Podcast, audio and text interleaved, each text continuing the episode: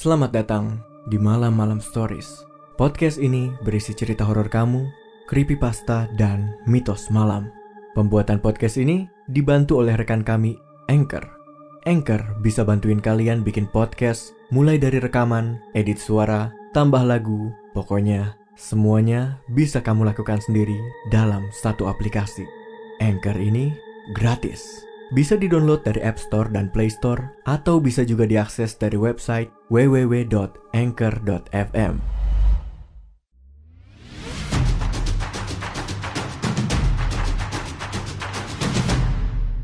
Kini Podcast Network.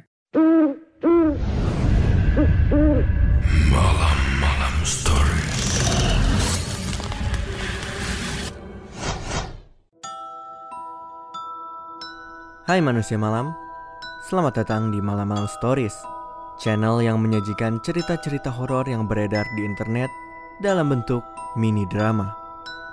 Dalam episode kali ini, Malam-Malam Stories akan berkolaborasi dengan podcast lewat tengah malam, membacakan sebuah cerita berjudul Clever yang ditulis oleh Provider 92 dari situs creepypasta.fandom. Cerita ini akan dibacakan oleh Willy Ardan dari podcast Lewat Tengah Malam. Sebelum kita mulai, jangan lupa cek podcast Lewat Tengah Malam. Oke, sekarang pasang headsetmu, pejamkan mata, dan biarkan imajinasimu bermain dalam cerita yang satu ini.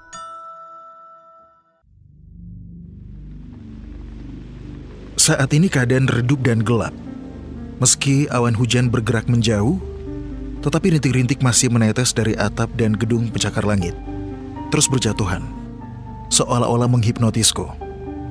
Di tengah kota ini, jika aku lengah sedikit, bahaya bisa saja terjadi.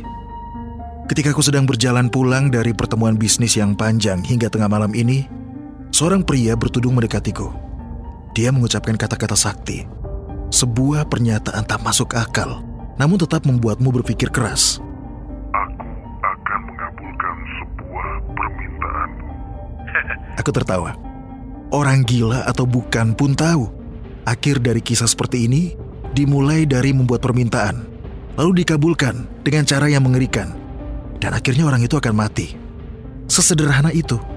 Aku pernah membaca The Monkey's Paw. Aku pernah menonton film Wishmaster. Ya, jadi aku tidak bisa dikelabui. Aku sangat paham bagaimana bermain dengan permintaan agar tidak membahayakan diriku. Aku mau satu dolar. Dia pasti orang gila kalau mengabulkan permintaan ini. Sayangnya, dia tidak. Aku menyaksikan pria bertudung itu mengangkat tangannya, mengayun-ayun di udara, dan perlahan-lahan menarik satu dolar seolah-olah keluar dari lubang hitam. Uang itu terbang sampai ke atas tanganku. Ya, aku melihat uang itu. Masih dengan tatapan tidak percaya. Dan ketika aku lihat kembali, pria itu sudah tidak ada. Tiba di rumah, aku termenung sambil melihat uang itu. Benakku tak habis pikir akan kejadian ini.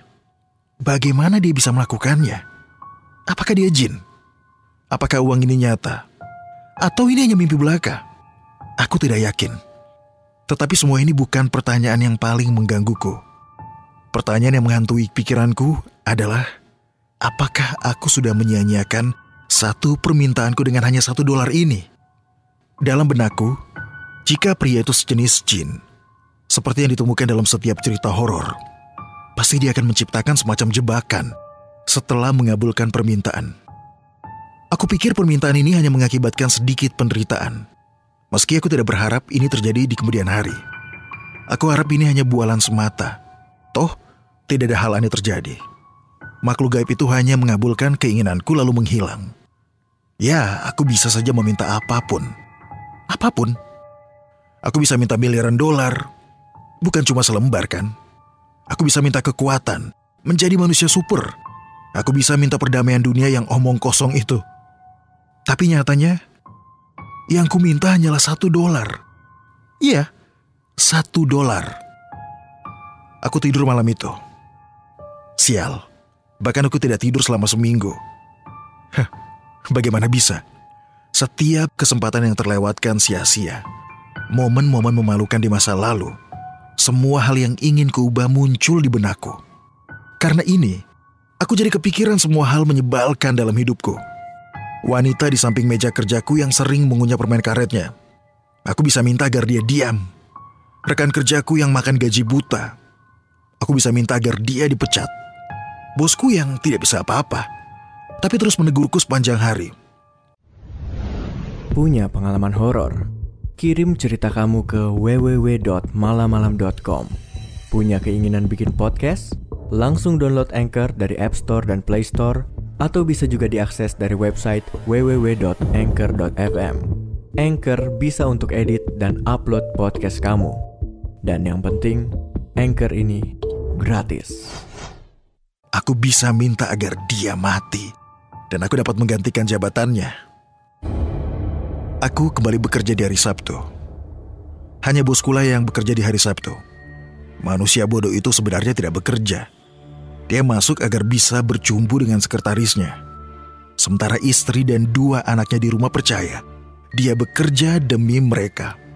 Istrinya akan berterima kasih padaku. Aku menggunakan stapler di atas mejaku. Kulihat sekretaris itu keluar dari ruang bosku. Aku menghantam pelipisnya menggunakan bagian belakang stapler itu. Ya, dia terjatuh dan tidak bergerak lagi. Bosku yang masih berusaha memakai celananya memakai trik jadul dengan teriakan dan ancaman pemecatan jika aku berani berjalan mendekat. Tapi aku bisa melihat ketakutan di matanya. Dia bahkan tidak bisa menaikkan resleting celananya dengan benar. aku mendorongnya ke meja mengambil dua pulpen dari mejanya dan menikam kedua matanya. Aku tidak ingin langsung mengakhirinya. Saat dia menggeliat di atas meja, aku duduk di kursinya. Pikirku, inilah yang seharusnya menjadi permintaanku. Sepanjang minggu ini adalah saat yang paling membahagiakan. Ya, coba ingat-ingat lagi. Mungkin ini adalah titik terbahagia sepanjang hidupku. Pasti ada seseorang di lantai bawah yang mendengar teriakan dan kegaduhan ini. Mungkin bos dengan kelakuan busuk sama sepertinya. Atau seseorang yang tidak berani membunuh demi pekerjaan yang lebih baik sepertiku. Siapa pun itu, aku yakin mereka mendengar kami. Karena aku bisa mendengar samar-samar suara sirine di luar gedung. Kemungkinannya mereka tidak akan membiarkanku mempertahankan pekerjaanku. Setelah mereka melihat apa yang telah kuperbuat. Aku naik ke atap gedung, menyeret tubuh bosku yang masih bergerak. Ketika sampai di atas, Asumsiku benar. Mobil polisi berserakan di jalan. Saat aku melemparkan tubuh bosku dari atas gedung, aku mengarahkan pada mobil itu. Aku menjatuhkannya tepat di atas salah satu mobil itu. Ya, lagian orang ini memang sudah seharusnya berada di dalam mobil polisi. Kemudian aku mendengar tim SWAT mendobrak pintu atap. Lalu aku mengeluarkan uang satu dolar dari sakuku dan melihat permintaanku itu. Satu-satunya permintaanku yang cerdik. Aku merobeknya menjadi dua dan melompat sebelum tim SWAT bisa menangkapku. Menghabiskan sisa hidupku di penjara hanya akan menambah masalah. Ketika terjun dari gedung, aku melihat ke bawah. Ya, tepat di tengah-tengah polisi. Sepertinya tidak ada yang sadar kalau ada seorang pria bertudung dengan mata merah menyala, berdiri persis di bawahku. Lengannya lebar, seolah-olah dia mau menangkapku. Pikiran terakhir sebelum aku tergeletak di tanah. Satu-satunya hal yang tidak kupikirkan selama seminggu terakhir ini adalah bahwa iblis jauh lebih cerdik daripada aku.